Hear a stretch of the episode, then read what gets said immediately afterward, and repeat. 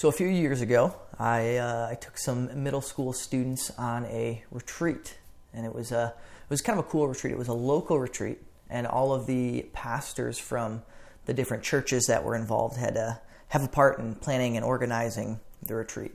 Now, with 300 middle school students there, that's as many as attended, you have to have a lot of things going on to keep them occupied. Otherwise, they'll get restless and it would be utter chaos. So we had all kinds of stuff set up for them to do. We had uh, laser tag, we had inflatables, we had dodgeball tournaments. We, I mean, anything you can think of, we had it going on at this retreat.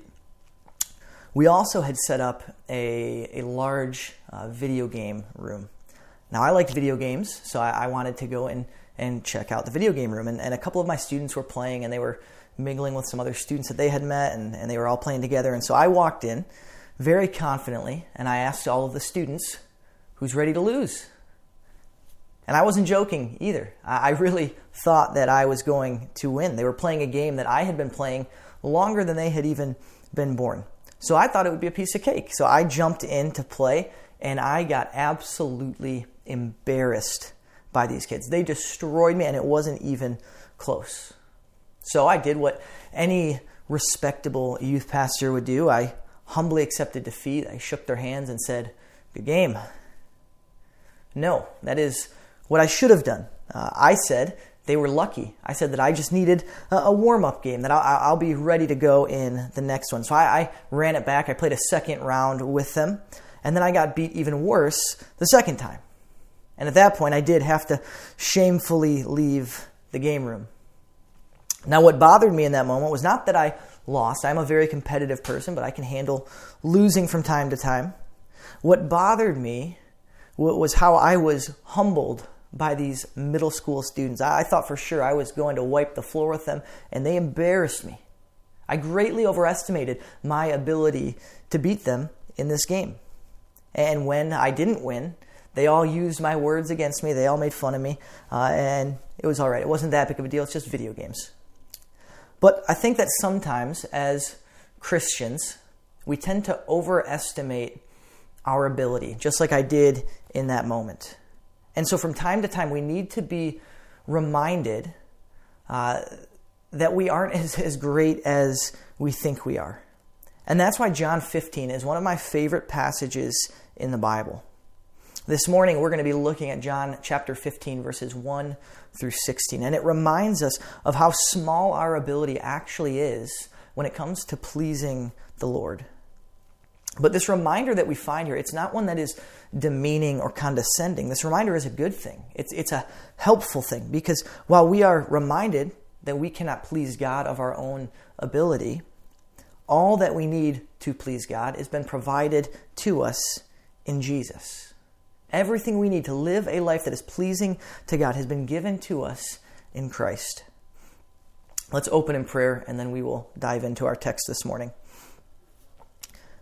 Heavenly Father, we, we thank you that uh, despite not having a building to meet in today, that we can still gather together using technology. We, we know that it is not the same as our in person worship service, but it is still a blessing that we're able to do this when the circumstances require it. I ask that you would be with me as, as I preach. I pray that this message would be uh, not my message, but, but your message. I pray that your people would be challenged and, and transformed as they hear and respond to your word. In Jesus' name I pray. Amen. So go ahead and you can open your Bibles to John chapter 15, and we will read verses 1 through 7. I am the true vine, and my Father is the vine dresser. Every branch in me that does not bear fruit, he takes away, and every branch that does bear fruit, he prunes, that it may bear more fruit. Already you are clean because of the word that I have spoken to you. Abide in me, and I in you. As the branch cannot bear fruit by itself unless it abides in the vine, neither can you unless you abide in me. I am the vine, you are the branches. Whoever abides in me and I in him, he it is that bears much fruit. For apart from me, you can do nothing. If anyone does not abide in me, he is thrown away like a branch and withers, and the branches are gathered, thrown into the fire, and burned. If you abide in me, and my words abide in you, ask whatever you wish, and it will be done for you.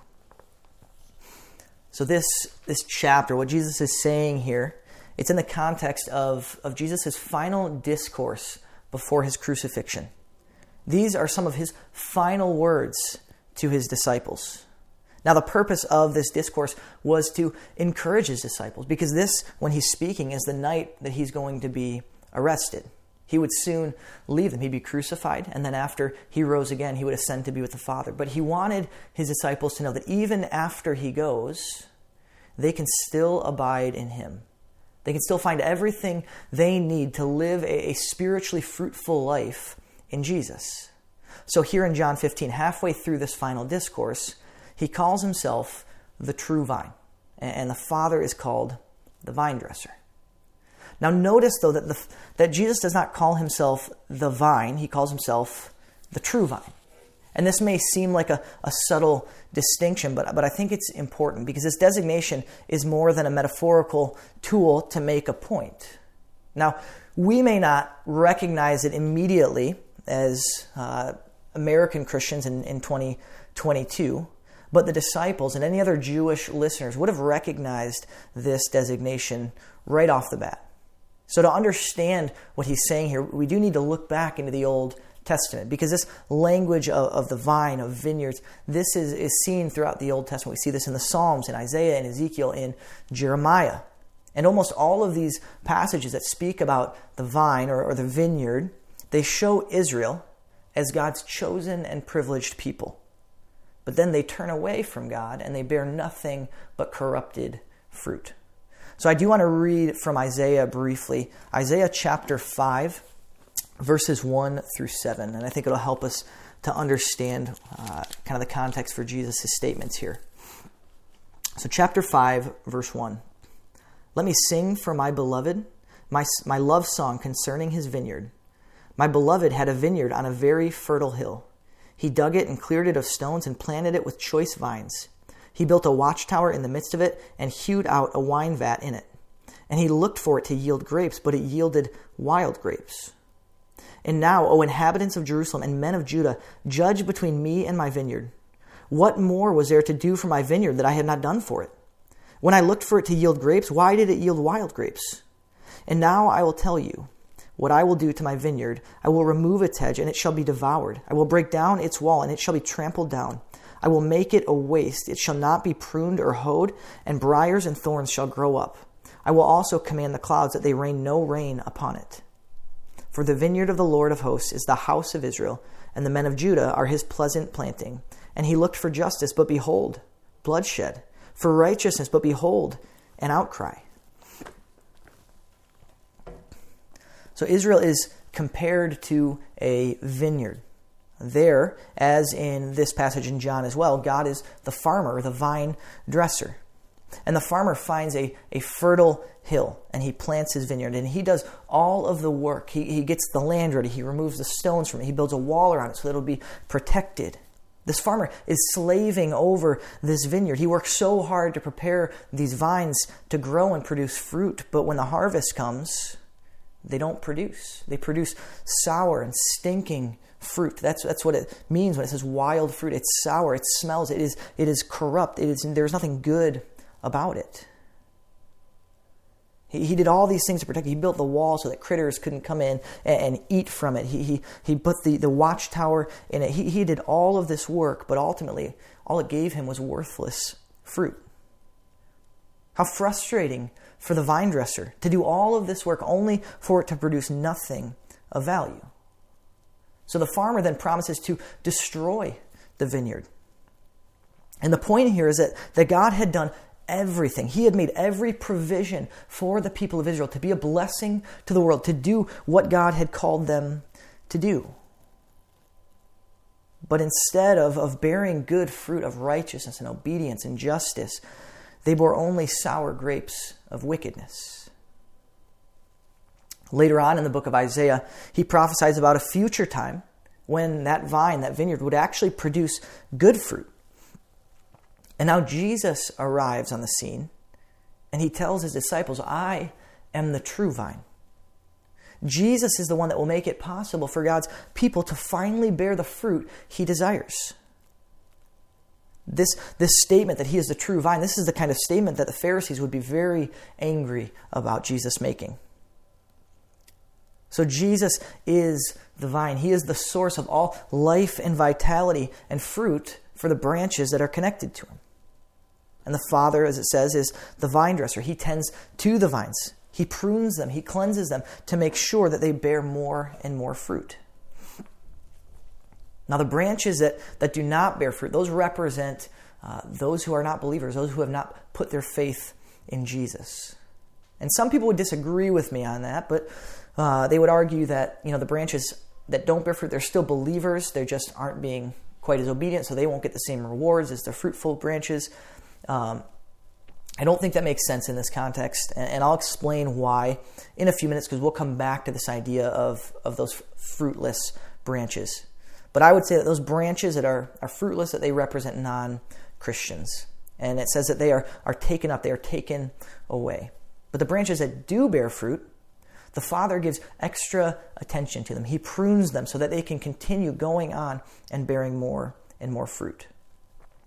Now, spiritual fruit, again, people are, are, split on what the spiritual fruit represents here. Some people would say it's good works or, or acts that Christians do um, in, order to try and please God. Some would say that it is the number of, of people that, that an individual leads to Jesus, the number of converts they make. Uh, and I think those fall under the spiritual fruit, but I think either of those categories are just too narrow for what is being described here.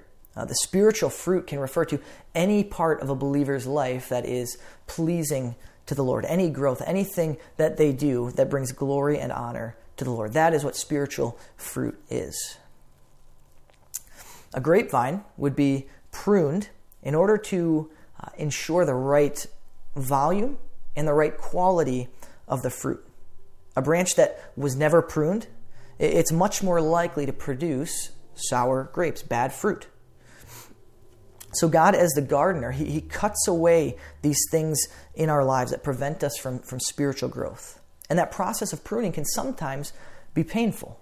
I, don't believe that the point here in John is, is that it's always painful, but, but I certainly think that it could be. Right? Anybody who's been a Christian for any mildly long period of time has probably experienced the painful side of the pruning process. When something we love or desire or enjoy is cut out of our lives but we know it's for the better. It's not fun, it's not enjoyable, but we know we are better off for it. Sometimes God does prune us through suffering, through discipline, through, uh, through removing someone from our lives. There, there's many ways that He can do this, and, and they're not always enjoyable.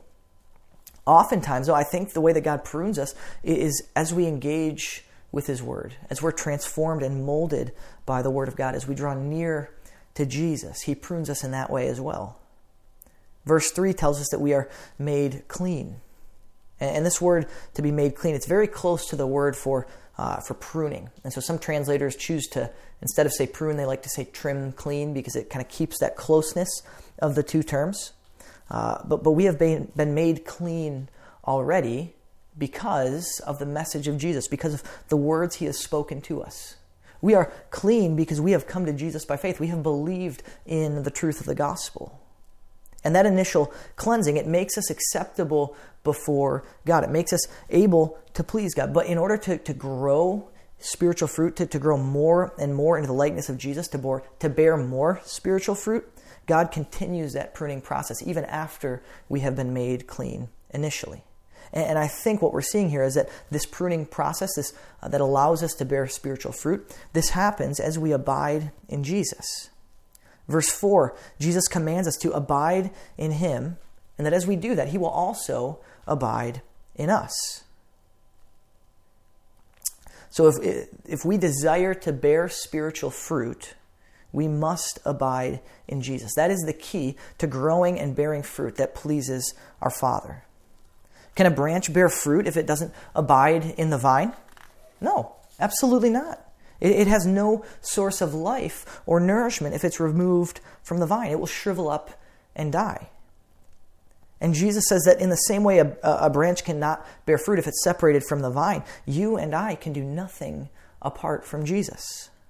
If we are disconnected from Jesus, there's no growth. Uh, our, our, our, spiritual growth and our ability to do anything pleasing to God is completely found in Jesus. And this is a significant theological truth that I don't want us to miss. Because if bearing fruit means that we are pleasing God, but we can only bear fruit by abiding in Jesus, that means that you and I are totally incapable of pleasing God based on our own merit, based on our own effort. Our ability to please God comes from the work and power of Jesus in us. No amount of our own effort can, can, can please the Lord. Every aspect of the Christian life then hinges on Jesus. We are not only saved by his work, we are saved by his work, but, but it's also his work after we're saved that allows us to live a life that is pleasing to God. And as we've already seen and, and read in the first seven verses, we find the ability to please God by abiding in Jesus. So, what does it mean then to abide? Well, in simple terms, it means to remain. A branch must remain in the vine if it desires to bear fruit. So, you and I must remain in Jesus for, for life, for growth, if, if we would like to bear fruit. But this word abide, it, it carries the idea of an ongoing commitment.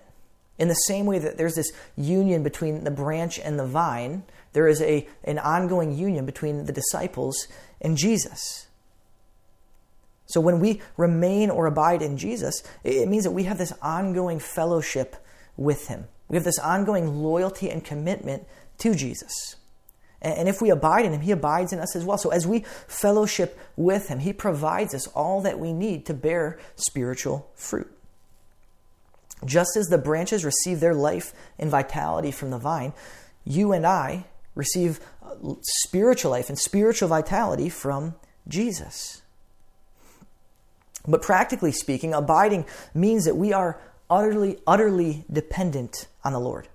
We are looking to Him for the strength, for the grace, for the wisdom that we need to please the Lord. It means we devote ourselves entirely to Him, that, that we give ourselves to studying His Word, being transformed by it, that we regularly commune with Him and draw near to Him in prayer. This is a constant, ongoing, continuous thing. Abiding means that we keep our hearts and our minds fixed on Jesus above anything else in this world. If we abide in Jesus, it leads to spiritual fruit. But verse 7 shows us that it also leads to more effective prayer. He says, If you abide in me and my words abide in you, ask whatever you wish and it will be done for you. So, as you and I continue to dwell on and engage with the teaching of Jesus, all of God's Word, we're going to be shaped and molded by it. And when that happens, the very things that we desire, the very things that we pray for, will start to change as well. And we'll see in verse 16 when Jesus restates this idea that we must pray in the name of Jesus, which means we, we pray according to the will of Jesus. So as we abide in Jesus, it's saying that we will begin to pray for the very things that Jesus himself prays for and, and would pray for for us. And when we pray for those things, we can have total confidence that we will receive them. So those who abide in Jesus will bear more and more spiritual fruit, and their prayer will also become more effective as well. On the flip side, those branches who do not abide in the vine, they are, are thrown away. They wither up because they are disconnected from the vine. They die, they are withered up, and they are thrown into the fire to be burned. And this is why I said earlier that the, the unfruitful branches have to represent non believers because the, the being thrown into the fire, I mean, that's a picture of eschatological judgment. That is not something that Christians will face. But those who, who do not trust in Christ, who are not made clean through the, through the teaching of His Word, that never come to Jesus in faith, they will be thrown into the fire of hell for eternity. That's the reality for the unfruitful branches. So these first seven verses show us that abiding in Jesus leads to greater spiritual fruitfulness. If you're taking notes, that would be number one. Abiding in Jesus leads to greater spiritual fruitfulness. So if you want to grow in your relationship with Jesus, if you want to grow in spiritual maturity, then ask yourself Am I abiding in Jesus? How much time do I devote to my relationship with Jesus? Or do I ignore it because I've got better things to do? Do I depend on myself and my own wisdom and effort to please the Lord, or am I really looking to Jesus for those things? Brothers and sisters, the source of spiritual fruitfulness is not found in your effort. Now, human effort is a factor, but it is not the source. If you and I try as hard as we can to please God, but we do that without depending on Jesus, we're going to look a lot like Israel in the Old Testament. The only thing that we will put forth is sour and corrupted fruit. Keep reading with me in verse 8, and we'll read through verse 11. By this my Father is glorified, that you bear much fruit, and so prove to be my disciples. As the Father has loved me, so have I loved you. Abide in my love. If you keep my commands, you will abide in my love, just as I have kept my Father's commandments and abide in his love. These things I have spoken to you, that my joy may be in you and that your joy may be full. So, the fruit bearing that we, we just spoke about, it, it is the means by which we glorify God, but there's another element introduced here. Bearing fruit also proves that we truly are the disciples of Jesus. Whether someone truly is a disciple of Jesus is not seen in, in, whether they prayed a prayer when they were seven. Now, that, that is the starting point for a lot of us, but that is not the determining factor. Right? We, we can determine whether someone truly is a disciple of Jesus when they have an ongoing pattern of bearing fruit in their life. Because producing spiritual fruit can only happen when somebody is, is abiding in Jesus. So we demonstrate that we belong to Jesus by bearing fruit, and this brings glory to the Father. Now, bearing fruit, bear, bearing spiritual fruit, does not save us, but it demonstrates that we have been saved. Right? We would not look at a dead branch and say that this, this branch is dead because it has no fruit. No, we would look at, at that branch and we would say, okay, this branch has no fruit because it is dead. And, and in the same way, we would understand that, that a, a branch that has fruit has that fruit because it is alive, because it's getting its, its life and nourishment from the vine. Our spiritual fruit demonstrates that we are abiding in Jesus. Starting in verse 9, Jesus sort of shifts his focus a bit and he begins to talk about his love for the disciples. First, he draws a parallel between the Father's love and the for the Father's love for the Son and the Son's love for us. Jesus says, In the same way that the Father has loved me, I have loved you. Abide in my love. Isn't that incredible that the same perfect love that the Father has for the Son, the Son has for you and me? We get to abide in that great love that He has for us. That is incredible. And verse 10 continues this parallel and he explains what is needed in order for us to continue abiding in that love. He says, If you keep my commandments, you will abide in my love. So, abiding in Jesus' love is not a passive thing. We must be actively uh, working and, and, and making the effort to keep the, the commands of Christ if we wish to abide in his love. And that's what he said about the Father. If you keep my commands, you abide in my love because I have kept the Father's commands and have abided in his love. Jesus always did what was right, always obeyed the will of the Father, even when it was difficult, even when it was painful, even when it meant he was going to suffer more than anybody else in all of human history. He was obedient. And through his obedience, he abided in the Father's love. He remained in the love of the Father. His obedience was a natural outpouring of the fellowship he enjoyed with the Father. If you, if you look through the Gospel of John, you see this all over the place that, that he, Jesus says constantly, I have come to do the will of the Father. I don't do my own will, I do the will of him who sent me. And Jesus was obedient to the Father, and so he abided in the Father's love. And now Jesus is saying to his disciples, to each of us, I've already shown you what to do. I've shown you how to abide in my love. Just follow the example that I already set. I abide in the Father's love through obedience. Now abide in my love through obedience. If we desire to abide in Jesus and abide in his love for us, then we must be obedient to him. We cannot abide in Jesus if we are not obedient to him as well. Now, again, I want to be clear that obedience doesn't earn Jesus' love. It is a response to the love that He has already shown us. Jesus' love was freely given to us well before we ever obeyed Him or were capable of obeying Him. Remember, to abide means that we are fellowshipping with and we're loyal to Jesus. But if we are unwilling to obey His commands, can we really say that we are loyal to Jesus? Can we claim to have fellowship with Him? There is no abiding in Jesus without obedience as we walk in obedience to the commands of Jesus, as uh, we will abide in Jesus and his love, and in turn, we will bear spiritual fruit that is pleasing and glorifying to the Father. Number two, if you're taking notes, we can't abide in Jesus without obedience. We cannot abide in Jesus without obedience. we see here that, that we abide in Jesus through obedience, but, but also in verse 11, that, that obedience brings further benefits with it. Obedience also leads to a deep and fulfilling joy. So Jesus is not simply giving us a bunch of, of commands for an arbitrary reason. It's not giving us all these things so, he, so that we can try to keep ourselves out of trouble or anything like that. Jesus gives us commands because they are good for us. He only commands us to do the things that he knows are best for us. He gave us these commands, he says, so that, so that we would have the joy of Christ in us and that our joy would be full. Jesus is saying is that if we do walk in obedience and we do abide in him, we will bear much fruit and we will find more joy, so much more joy than anything else this world can offer us. Brothers and sisters, I know it can be uh, difficult to follow Jesus at times.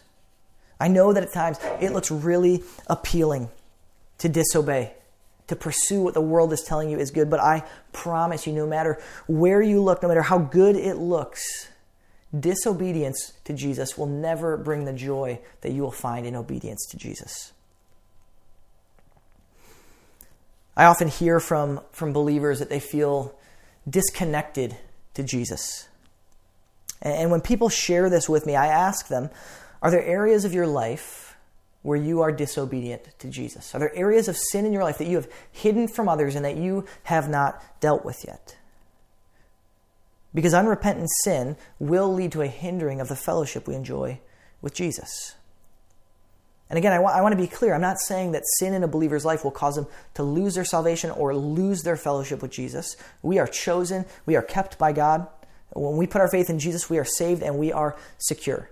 So even when we stumble into sin, that remains unchanged. But if we look forward into John's letters later in the Bible, we see he is very clear that fellowship with God and sinfulness are incompatible. They do not mix. So if a believer is walking in sinfulness, his fellowship with Jesus is hindered. And if we abide in, in Jesus through obedience, if we fellowship with him through obedience, it makes sense that our disobedience would disrupt that fellowship. It doesn't remove the Father's love from us, it doesn't remove our salvation, but it does disrupt our fellowship. And your ability to bear spiritual fruit that is pleasing to God, it will be negatively impacted. But those effects are not permanent because Jesus is our advocate before the Father. He is faithful to forgive us when we sin. When we humble ourselves and we repent, we turn from our sins, Jesus will always forgive us. We can draw near to the throne of God with confidence even, uh, even after we have sinned, we don't need to be fearful coming to the Lord in prayer because we will find mercy and grace because of Jesus. So if you are feeling disconnected from Jesus, I would say that's the starting point. Because Jesus has not abandoned you. He told us, if you abide in me, I will abide in you. If you fellowship with me, I will fellowship with you. So I would encourage you to search your heart are there issues in your life that you have not dealt with? Are there areas that you are disobeying the Lord? Areas of sin that you have left go unaddressed? Are there things in your life that you are placing above and before Jesus? Ask the Lord to reveal any of that, that sinfulness or disobedience in your heart and repent of it. Let the love that Christ has shown, shown us motivate us to obedience. Let's read the last uh, few verses here, chapter 15, verses 12 through 16. This is my commandment that you love one another as I have loved you. Greater love has no one than this, that someone lay down his life for his friends. You are my friends if you do what I command you. No longer do I call you servants, for the servant does not know what his master is doing, but I have called you friends. For all that I have heard from the Father, I have made known to you. You did not choose me, but I chose you and appointed you that you should go and bear fruit and that your fruit should abide, so that whatever you ask the Father in my name, he may give it to you. My commandment is that you love one another as I have loved you. One another here is referring to all of Jesus' disciples, you and me, anybody else who claims to follow Jesus. And I think this is interesting because he tells us to be obedient in chapter 10, and that, that applies generally to all of his commands. But here he singles one specific command out. And I think this is important because back in chapter 13, he, he gives the same command and he tells his disciples that this is the new standard for my people. That everybody else will know who you are because of your Christ like love for one another. And then in verse 13, he tells us that the, the greatest expression of love is one who lays down his life for their friends. And this is precisely what Jesus is about to do. If we keep reading in John, you'll see that in just a few chapters, he is going to lay down his life in place of his friends. Now, I don't think this means that we have to die for each other. Um, I think that maybe there's a specific circumstance where that could be the case, but generally speaking, that's not going to be the application we find here the larger idea, the application we can take away from this is that we should demonstrate the same kind of sacrificial love that Jesus showed us to one another, to his church. That Jesus draws special attention to this command is really important. Because I think there's a growing trend since, really, since COVID shut everything down. I know things are pretty much back to normal. Um, and, and, this existed pre COVID. Um, but across the board, if you, if you look at percentages and look at the research, church attendance and engagement is still lower than it was before COVID. So there, there are those that think they can follow Jesus but be totally removed from the church. But it doesn't work like that. See, after telling us that we uh, that if we want to abide, we have to be obedient, he then draws special attention to this one command. And, and I think that shows us that fellowship with Jesus requires fellowship with his body. Fellowship with Jesus requires fellowship with his body. There is no individual version of Christianity. Yes, there are personal aspects of Christianity. We have a personal relationship with Jesus, but everybody else has access to that same type of personal relationship with Jesus as well. You can't say, you know, I love Jesus, but I have been hurt by the church. I don't want anything to do with the church or with church people. There, that's just not my scene. I, but I'm good with Jesus. It doesn't work like that. You can't say that you're going to follow Jesus, but then just stay home and watch from your couch every week. Jesus said that the standard for my people is Christ like love for one another. That requires you to be present with the body. You must be engaged in the lives of your fellow believers. You have to, to know them, to be present with them. You have to know what's going on in their lives. You must build them up, encourage them, use your gifts to help them grow in their faithfulness and their spiritual maturity. You must use your abilities and your resources to care for their needs. Loving the church is a prerequisite for abiding in Jesus. Now, one of the ways that you can do that here at, at Redemption is through our congregational care ministry. If, if you're interested, you can find our congregational care form through the Church Center app. And what we ask in that form is for you simply to list your skills, gifts, talents, passions, abilities, uh, anything of that nature, anything that you believe could be used to serve your brothers and sisters. And this ministry doesn't mean that we're going to call you up every week or every month. There's people on that list that we still have not contacted since we started it because there hasn't been a need that arose that they could could meet yet, and, and that's okay. But but for example, if your talent is fixing cars, you can put on that form that, that you like to work on cars, you're very good at it, and you would be able to help if somebody was in a pinch and, and needed a little bit of help with their car. You fill that out. Now we have a list of, of you and, and hopefully some others, list of a few people that, that can work on cars. So that way, when that need arises, we can call you guys and say, hey, so and so is having trouble with their vehicle. Are you able to get out there and help? They, they're, they're really in a bind and they just need a little bit of help. And that's a way for you to then go and, and to love the body, to show them the love of Christ. And this is just one example this congregational care ministry. Don't wait for it to be a formalized ministry in the church. Just engage with the body, get involved in each other's lives, and love each other in a more organic way. If you wish to experience deep fellowship with Jesus, if you wish to bear God honoring fruit in your life, you have to love the church as well. When we look at verses 14 and 16, we see another aspect of Jesus' love for us. In verse 14, he, he calls us his friends if we are obedient. Now, this speaks to the intimate fellowship that we get to enjoy with Jesus when we abide in him. This is an incredible honor that Jesus would call us friends. The Savior of the world, our Lord, our King, calls us friends. He says, You are not servants anymore, but friends. A servant has no idea what his master's plans are. They're simply ordered and then they act. But you guys have been invited into the plan. You get to participate in the plans of the only living God. That is amazing. And while this is indeed amazing, we would do well not to misunderstand the nature of our relationship with Jesus. We are Jesus' friends, but nowhere in the Bible is God or Jesus or the Holy Spirit described as our friend. We are described as their friend. And I think that is important. It might seem like there's not a big difference here. It's not because God or Jesus or Holy Spirit, it's not because they're mean, but I think it helps us understand how we rightly relate to them. Jesus said in verse 14 that, that we are his friends if we obey. Now, I don't know about you guys and how your friendships work, but I don't have any friends. I've never made a friend by telling them we can be friends, but you have to obey everything I ask you to do. I would never tell my friends that. Right? I wouldn't have any friends if I told my friends that. But this expresses the qualitative difference between the friendships we enjoy with one another and the friendship that we enjoy with Jesus. D.A. Carson is a, is a scholar that I, I greatly appreciate, and he had a helpful illustration of these verses in his exposition of this passage, and I'm going to paraphrase that for you. He said, Imagine you have a king. This is an, an absolute monarch. He has total authority. He can do whatever he wants, whenever he wants. Now, this king may order his chauffeur to go and fetch the car. The chauffeur would respond by going and fetching the car. He would not stick around to ask questions. Well, King, why, why do you want me to get the car? What, what's going on? What's the plan? He wouldn't do that. He doesn't have the right to ask those questions. He simply does as he's told.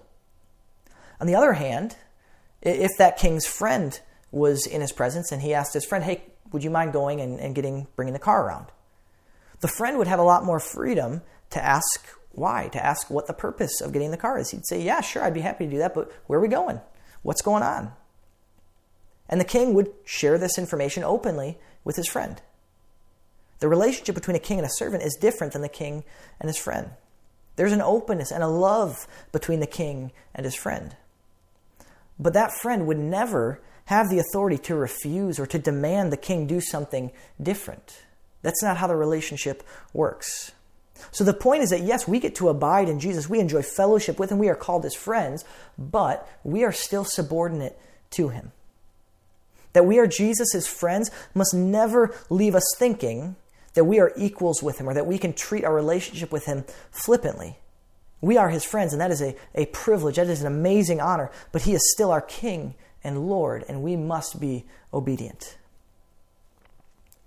And the final verse, verse 16, reinforces again that we owe Jesus our obedience because that is precisely what he chose us for. If you're taking notes, number three, Jesus chose and appointed us to bear spiritual fruit. Jesus chose and appointed us to bear spiritual fruit. Verse 16 is clear that we were chosen by Jesus. We did not choose Jesus. We did not initiate our relationship with him. He called us to himself. And I know that some people get, get uncomfortable talking about this language of Jesus choosing us and us not choosing him, but it's so clear. That is, I mean, that is word for word what Jesus says. He's telling us that our belonging to Jesus is a direct result of his choosing. That's it. Nothing we did or deserved. He chose us and he appointed us to bear fruit. And he says that, that uh, he appointed us to bear fruit that abides. The spiritual fruit we bear while abiding in Jesus is also intended to abide. And this speaks to the ongoing, the continuous nature of the spiritual fruit. As we abide in Jesus, we should continue to live lives that please the Lord. We should continue to bear fruit that brings glory to God the Father. So, abiding in Jesus should lead us to producing fruit that is ongoing and continuous as well. But Jesus knows that we will find it difficult to abide in Jesus. And so he restates the same promise from verse 7 Whatever we ask in Jesus' name, the Father will give it to us. And again, the idea is very similar here to verse 7 that our fellowship with Jesus, uh, our, our commitment to Him, is going to transform our hearts and our minds. The things we desire, the things that we pray for, are going to align with Jesus' will. And this ensures that we will be provided with every single thing we need to bear fruit. Right? That's what He chose us for, to bear fruit. So as we pray for those things that Jesus would be okay with, the things that Jesus would desire, it's going to be praying for things that, that will ultimately allow us to, to bear more and more spiritual fruit. So Jesus is ensuring his disciples that yes, he's going to be leaving soon. He's going to be crucified, he'll be resurrected, but then he'll ascend to be with the Father. He's saying, even though I'm, I'm leaving, you will still have everything you need to bear fruit. Abide in Jesus and bear spiritual fruit. That's our big idea this morning. Abide in Jesus and bear spiritual fruit. How incredible is it that you and I can say we abide in Jesus and He abides in us? We have an ongoing fellowship with the Savior of the world. We fellowship with Him. We are, we are called His friends. He has loved us. He chose us, even though we would never have chosen Him. And how amazing is it that He gives us the ability to do what we can't? We cannot bear fruit for the Lord on our own ability. All of it is because of Jesus. He's the one that enables us to bear that fruit. And this is offered to all of us. What other response is there besides obedience? Because even that, that obedience really isn't much of a chore because he promises us that it's what's best for us and it will lead to the absolute fullness of joy. This is a great deal that we have here. This might be my, my favorite passage of Scripture. I read this passage probably about once a week because it reminds me how desperately I need Jesus. It's so easy for us to forget that forget to abide in Jesus. To us, for us to slip into this, this way of doing things that, that we act and, and, and carry ourselves based on our own strength and wisdom. We start to believe that we can please God without abiding in Jesus, without drawing near to Him, without spending time with Him. We think that we're going to bear this fruit alone. And I think that's when we start to go through the motions because we stop depending on Him. We start uh, depending on our own ability, and it just gets mundane, and we stop being successful in our efforts to bear spiritual fruit. We need to be reminded that our own effort produces nothing of value to God. Sometimes we need to be humbled. We need to be shown that our effort alone simply is not enough. And if we rely only on our effort, we'll get burned out, we'll get frustrated, we will fail.